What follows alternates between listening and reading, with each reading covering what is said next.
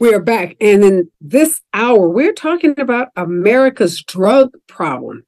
America's drug overdose crisis is out of control. And despite a bipartisan desire to combat it that we saw in 2018, we are finding that addiction fighting programs are failing. Uh, in this hour, we're going to talk to Dr. Cara Poland. She's a nationally recognized board certified addiction medicine doctor about why America can't get its arms around this crisis that is claiming the lives of so many people, both in rural and urban communities throughout this country. Welcome and thank you, Dr. Poland, for me in this hour, and thank you for the work that you do on this really, really important topic. I want to start by just kind of level setting and giving uh, listeners and viewers some of the magnitude of our fentanyl and opioid crisis and problem in this country?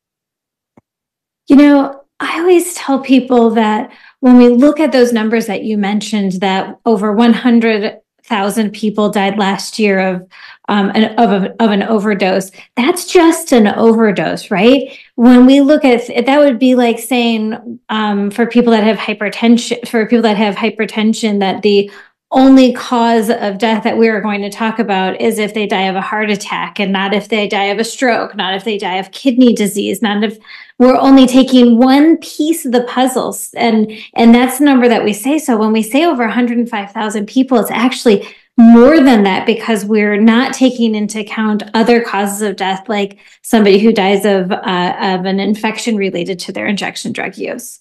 Um, so the magnitude of the problem is just astronomically huge. And we know that in terms of the workforce to treat people with a substance use disorder, for every one addiction medicine physician, there's 7,000 patients. And to put that into some context, for every one cardiologist, there's about 2,500 patients. And we know that it can be really hard to get in to see a cardiologist. So imagine it's you know two to three times harder to get in to see your addiction medicine specialist. So we know that fentanyl is the leading cause of overdose deaths in america and you just put it in context that you know it's not just that overdose number it's all of those other reasons uh, that you know people die as a result of fentanyl use. Uh, also i think it's important to note that fentanyl is a powerful synthetic opioid that's 50 times stronger than heroin and up to 100 times stronger than morphine. Uh, I've seen some stats that say that the majority of fentanyl related deaths are accidental because of counterfeit prescription pills are being laced with lethal doses. Uh, talk to us about that. I mean, because we, we hear a lot about people overdosing because they took something that they didn't know was laced uh, with fentanyl. So they may take, again, these counterfeit prescription pills. How big of an issue is this uh, problem, Dr. Poland? So the the drug dealers, the drug cartels have gotten really good at mimicking pharmaceutical based opioids. And so when somebody may think that they're getting OxyContin or they think they're getting, you know, even an Adderall, um, so so even when they think that they're getting something like a stimulant, not not intending to have any opioids, it can be laced with fentanyl. So we definitely have seen people who have died even on first try of using, you know, of using Adderall. Say, you know, a, an 18 year old child who's in undergraduate school and decides that they're going to take an Adderall um, to study for a big exam, um, and they die because it actually does have fentanyl in it. So it's it's really scary out there. Um, you have to be you kind of have to be on your toes there uh, many drug safety programs or harm reduction programs um, offer testing of drug supply uh, to ensure that people know what they're getting if they are using. Um, but you know, we we really in the field of addiction want to focus on prevention as much as as much as possible. So, okay, you just made a great point that a, a, student in school may be thinking they're taking some kind of what may be commonly known as an upper, something that's going to help them stay awake so they can study 24 mm-hmm. hours, you know, cram for some exam, and it's laced with fentanyl. Fentanyl is a class of opioids, but fentanyl on its own is often prescribed, right? If you have a car accident or you have some serious injury, you're in the hospital, you're in a lot of pain. Is fentanyl a drug that is still being prescribed for pain, you know, uh, reduction or pain management?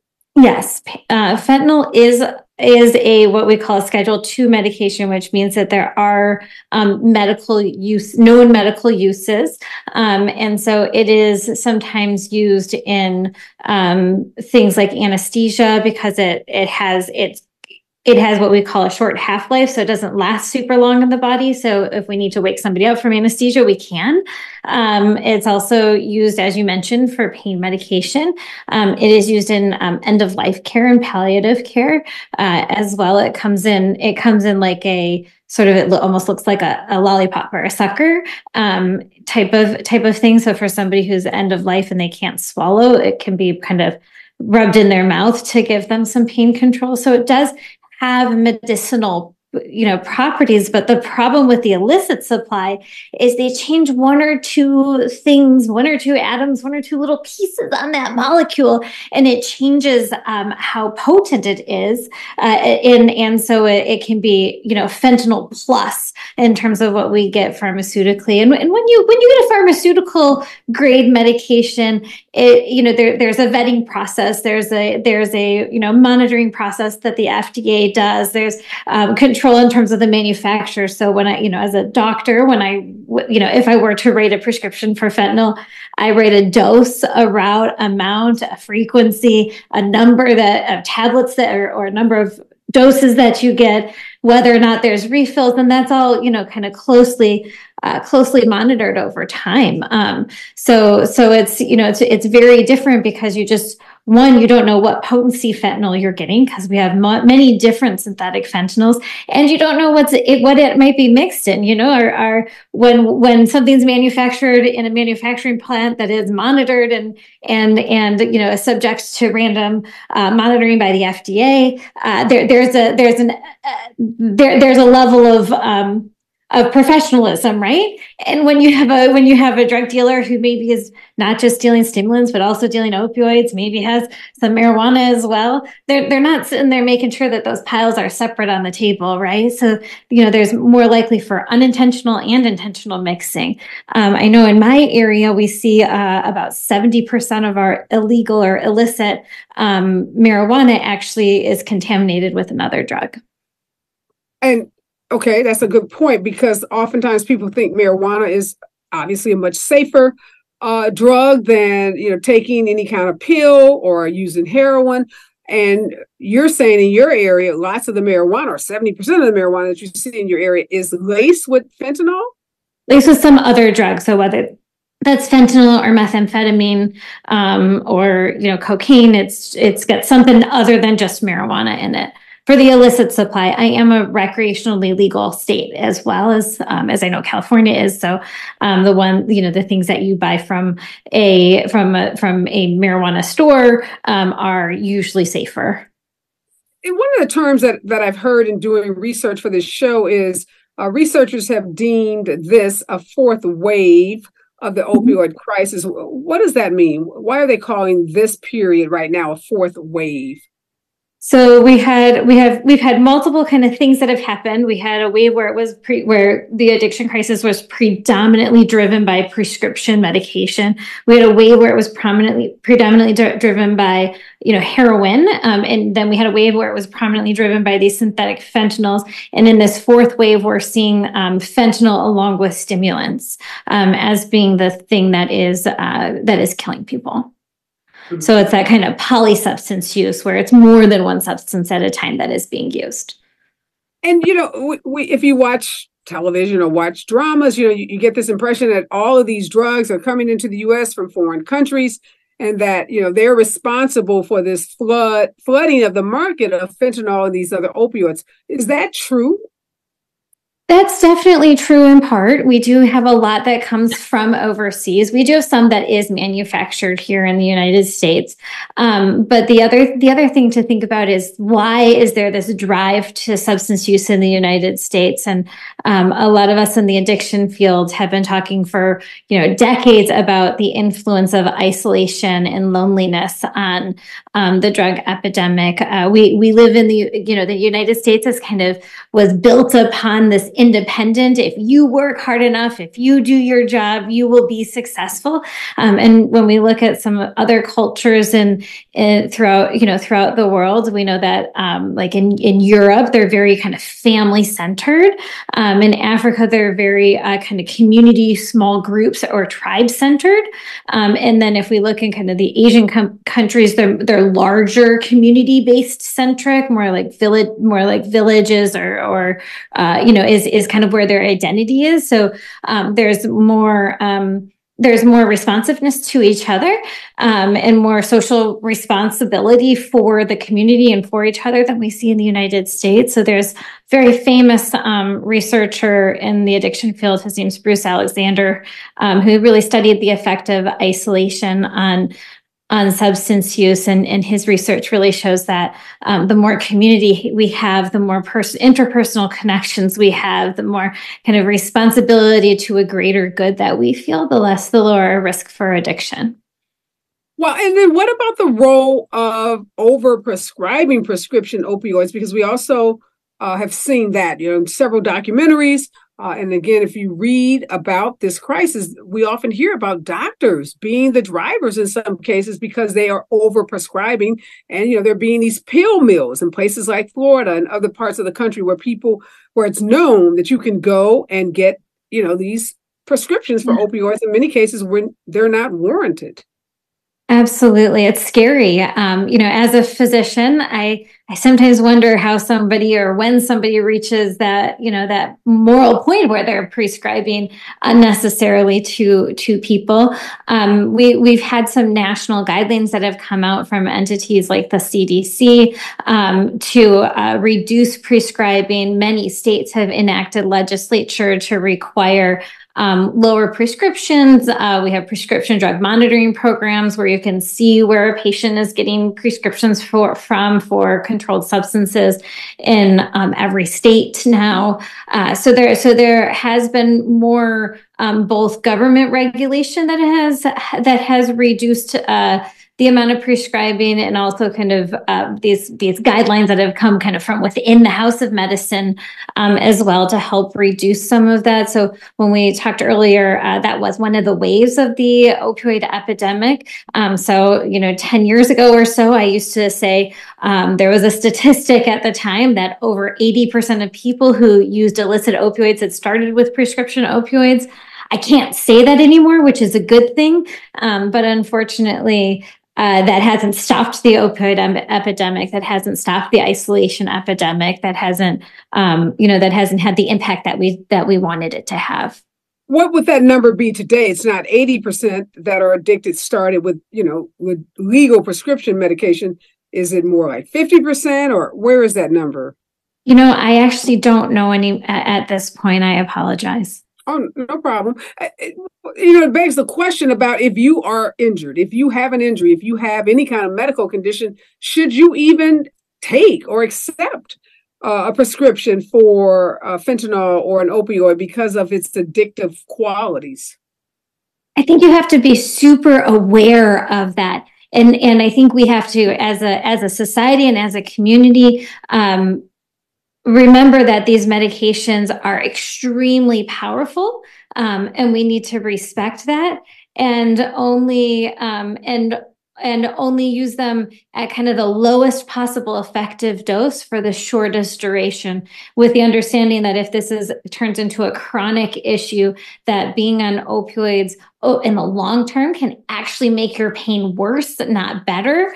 Um, and so really just it goes back to that respect for the power of these of these drugs as medications um, and really using them again for the shortest possible amount of time it, it, I, I, guess again, I'm, I'm, just thinking about all the studies I've seen, all the shows that I've seen on television uh, about how drugs are prescribed and to what communities. Is there any data out there that looks at how these prescription drugs are uh, made available in different types of communities, whether it's separated by race or separated by socioeconomics? Because again, some of the documentaries and stories suggest that you know rich white people in certain communities uh-huh. are oftentimes given certain kinds of opioids where you know poor people people of color in certain communities uh, are less likely to have access to those prescription meds. Is there any data around that?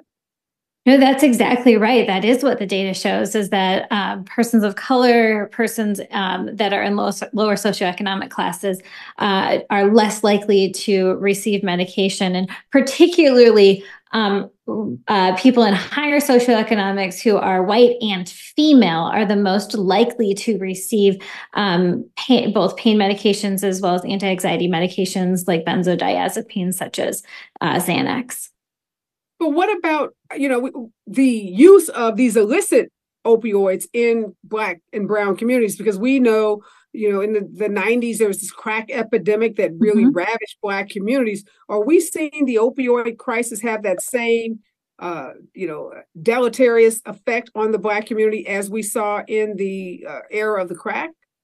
Unfortunately, we are actually seeing that Black communities and Brown communities are um, have increased rates of of opioid use compared to um, compared to white communities. So there, the, the a number of Black uh, Black people who are using um, has has increased at a higher rate in recent years than in um, than in white communities.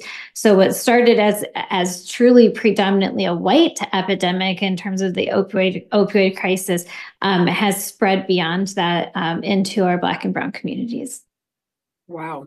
Uh, when we come forward, I want to talk about treatment. And I know there is a pilot program in California for stimulant users, uh, some controversial uh, treatments that involve the use of financial incentives. I want to get your opinion on those treatment programs and what we should be doing as a country to combat the opioid uh, you know, epidemic that is ravishing communities across this country. Stay with us, KBLA Talk 1580. You're listening to Areva Martin in real time on KBLA Talk 1580.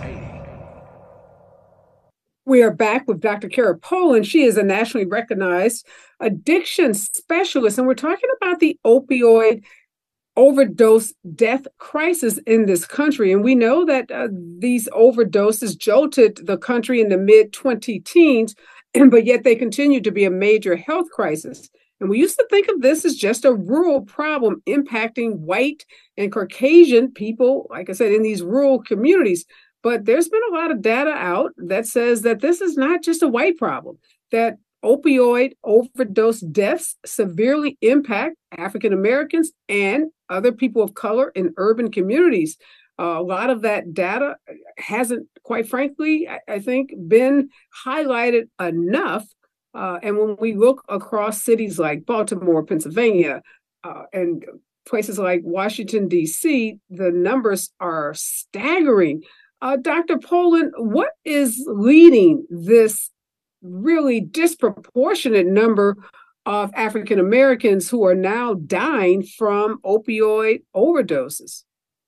I don't think we know all of the details of why, but some of the some of some of the some of the uh, reasons that we are seeing this is because of uh, the historical oppression um, that we have of that we have of some of, of some of these communities, um, and the uh, that has led to isolation, that has led to a lot of uh, significant mental health uh, concerns that that you know really do predate and postdate the COVID crisis um, for very uh, for very rational and obvious reasons.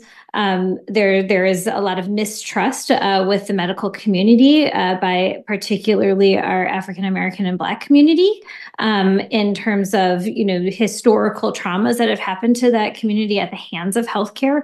Um, so there, there may be less uh, outreach to mainstream healthcare for treatment and help. Um, but one of the strengths that our Black communities have is that they are very community based. We talked a little bit earlier about that isolation um, and that kind of individualism in the United States more more generally. But we do see that in our Black communities, there is more of a picture of community um, responsibility and community support uh, in in those groups, and hopefully we can harness that um, as we uh, develop new treatment programs for people uh, of color. We also need to remember that the treatment programs that work in one community that maybe work in a rural population are simply going to be different than they are for an urban population. Um, and, and what works for one culture or one community within um, our nation may not work for all communities within our nation. And being mindful of that and creating, you know, person-centered, community-centered plans for our treatment is going to be necessary to truly impact the uh, the crisis. And, and one thing that it, that has changed, that has become better, is if you look at kind of grant opportunities or funding opportunities from the National Institute of Health, which is the uh, largest funder for academic research in the United States, uh, we're seeing we're seeing that there are more diversity uh, based grants that require you to kind of think about how this might impact how your program uh, or your grant, what you're going to do with that money is going to impact different types of populations. Um, and so, so we're kind of seeing a little bit of a pivot there, uh, which I think is a good thing to um, really look at different population-based health rather than focusing, rather than trying to create a one-size-fits-all for all communities. Yeah, I just want to really read for the listeners and viewers these startling statistics statistics about Black deaths and overdoses related to opioids because again this crisis was presented to us in the 90s as something that was predominantly impacting white people in rural communities. Uh, and now we know that a million people uh, have died of overdoses since the 1990s again the, the face of those deaths oftentimes were, were white uh, white middle class victims, but now black and brown people struggling with long term addictions and unfortunately too few resources. And by some reports, during uh, the last 10 years, opioid and stimulant deaths have increased 575% among Black Americans. And in 2019, the overall drug overdose death rate among Black people exceeded that, exceeded that of whites for the first time. 36.8% versus 31.6 per 1,000. And again, with the addition of fentanyl and synthetic opioids that are 50 to 100 times more powerful than morphine, uh, some reports say that Black men, Black men in particular, uh, over 55 who survived for decades, even some with heroin addiction, are now dying at rates four times greater than people of other races in that age group. So I, I, just think we don't hear enough about the changing face of these deaths. And a lot of people still probably think that these addictions are just happening in Kentucky and again in other, you know, uh, parts of the country that they associate with being rural and white. But the reality is, since 2019, the death rates amongst Blacks uh, you know, has begun to exceed that of whites. And like so many other crises in this country, it's all about racial inequalities, racial inequities when we talk about treatment. And uh, let, let's let's move on to that because there's some controversial treatments that are out there. But again, when you look at reports, the biggest thing you hear about treatment as it relates to Black communities is that there's just not enough access. There aren't enough treatment programs, treatment centers uh, and as you said, there are treatment programs many times that don't really center, you know, Black people. So, talk to us about what are the gold standard treatment programs that, if we could wave a magic wand, should be in every Black community.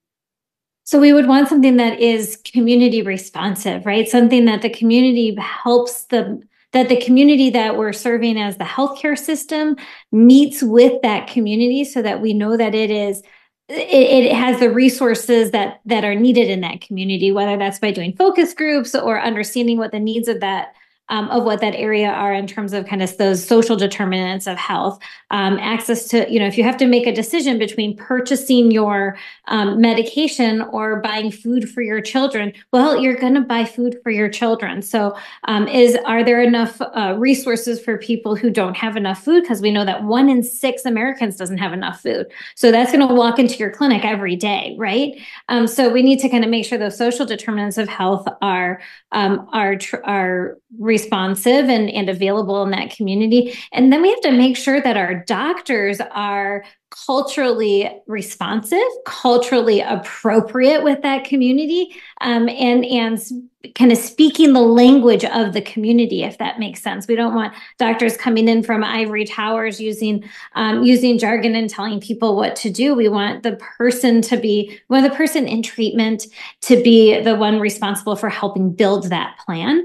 Um, in terms of the gold standard for medical treatment for opioid use disorder, that is the availability of one of the of of all three of the FDA approved medications to treat opioid um, overdose deaths. I do want to know that there is a study um, that showed that the only way to reduce the outcome of death um, with opioid use disorder is to either be prescribed or um, a buprenorphine or to be a participant in a methadone program. So buprenorphine and methadone are the only two ways that we actually reduce the outcome of death.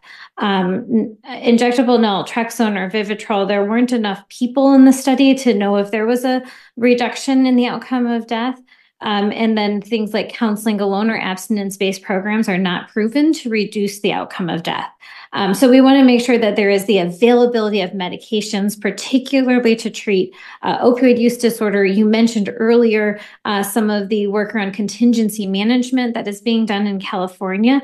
That is the only studied way uh, proven to improve the outcomes for people that have a stimulant use disorder, so cocaine or methamphetamine. Um, and so the, that's what those programs are intended um, are intended to uh, to address. Um, and and uh, we use kind of that uh, contingency. Why are those programs in Cal that contingency management program? Why is that considered controversial? Um, because some people don't think it's appropriate for us to pay people to be compliant with their medical treatment. Um, and so explain how the program works. So with contingency management, you give people um, kind of small monetary rewards. Sometimes, sometimes they're actually in the, uh, the original contingency management was they would give people coupons for like McDonald's Big Macs or French fries or things like that. So you know, not not high value in dollar amount, um, but you know that has other health issues. So we we stopped doing as much of that. So now a lot of programs use tickets, and then they have a drawing for something like an, an iPad or or an iPhone or a you know or a, a, gift card for a local restaurant, something to kind of incentivize people to um, come and they receive a ticket um, when they have a urine drug screen that is negative for stimulants, or when they, you know, when they attend their counseling sessions, when they engage in the program in different ways. So the thinking is you have an addiction, you should want to get clean, and the state should not be paying you money, whether it's a dollar or five dollars or twenty dollars, mm-hmm. to do something that is going to benefit your own health. Is that right. That's kind of that's definitely the thinking, but we also have to, you know, what the the counter argument is also that we would spend much more money uh, in in treating the complications of having a substance use disorder. Not to mention the societal costs of, you know, the the fact that there's higher more morbidity, higher mortality, you know, reduced ability to be a contributing member of society. Often people that have a substance use disorder over time um, when they have an actual substance use disorder, they lose one of the hallmarks of it is they lose some of their social um, responsibilities, and that may include being able to work. So we lose some of that um, social kind of capital that we that we use as a country as well. When we come forward, I want to talk about uh, these disparities that many Black communities still report as it relates to being addicted to opioids versus being addicted to crack because there are black folks that say still uh, if you call a drug treatment program and say you are addicted to crack, you're going to get one response versus if you acknowledge that you are addicted to opioids. Uh, when we come forward, KBLA Talk 1580.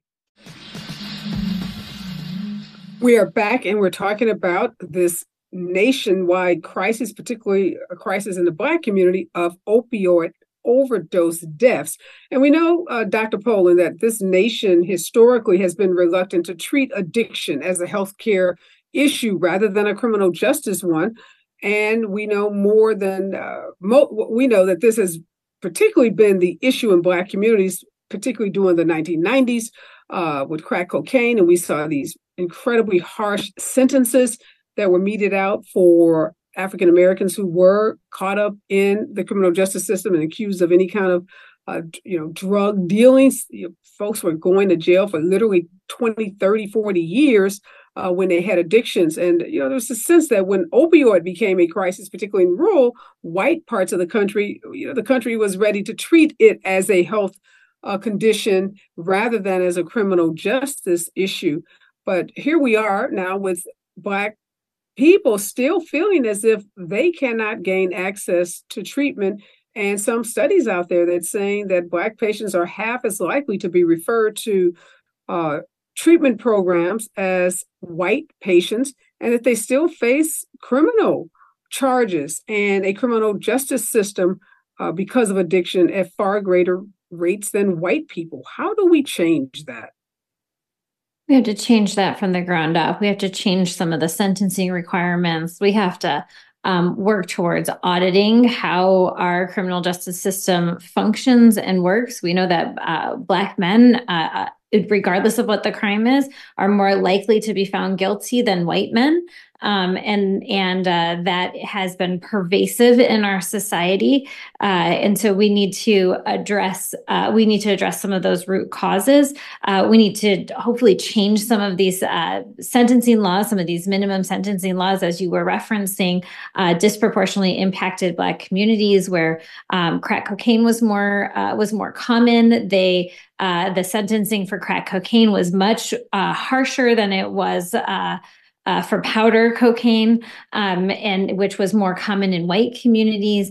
Um, and there there uh, have been statements made uh, previously, you know, decades ago, uh, from people that were responsible for kind of the um, outbringing of the war on drugs that it was intended to disproportionately affect um, marginalized communities. Um, and so we need to reverse it. We need to reverse that. We need to acknowledge that. We need to go back and look at some of the sentencing that has happened in the the to the people that are currently incarcerated. Um, we cannot incarcerate our way out of the um, out of the opioid crisis. Um, jails should not be a predominant uh, place to get treatment. Um, we, as a healthcare system uh, nationwide, need to elevate. Uh, the treatment of addiction, make sure that it becomes part of just the general education for all of our healthcare providers, um, from you know doctors and nurses to social workers, um, and make sure that it is just part of mainstream medicine. Um, we know that addiction functions um, most similarly to a chronic disease. If we look at the relapse rates for um, diabetes, hypertension, and asthma um, in relation to substance use disorder, they have the same. They have the same rate of, of relapse, of return to, you know, kind of pre-treatment status, whether you're looking at diabetes, hypertension, asthma, or a substance use disorder. So when we walk into that room with a person with a substance use disorder, we don't want to call it a treatment failure.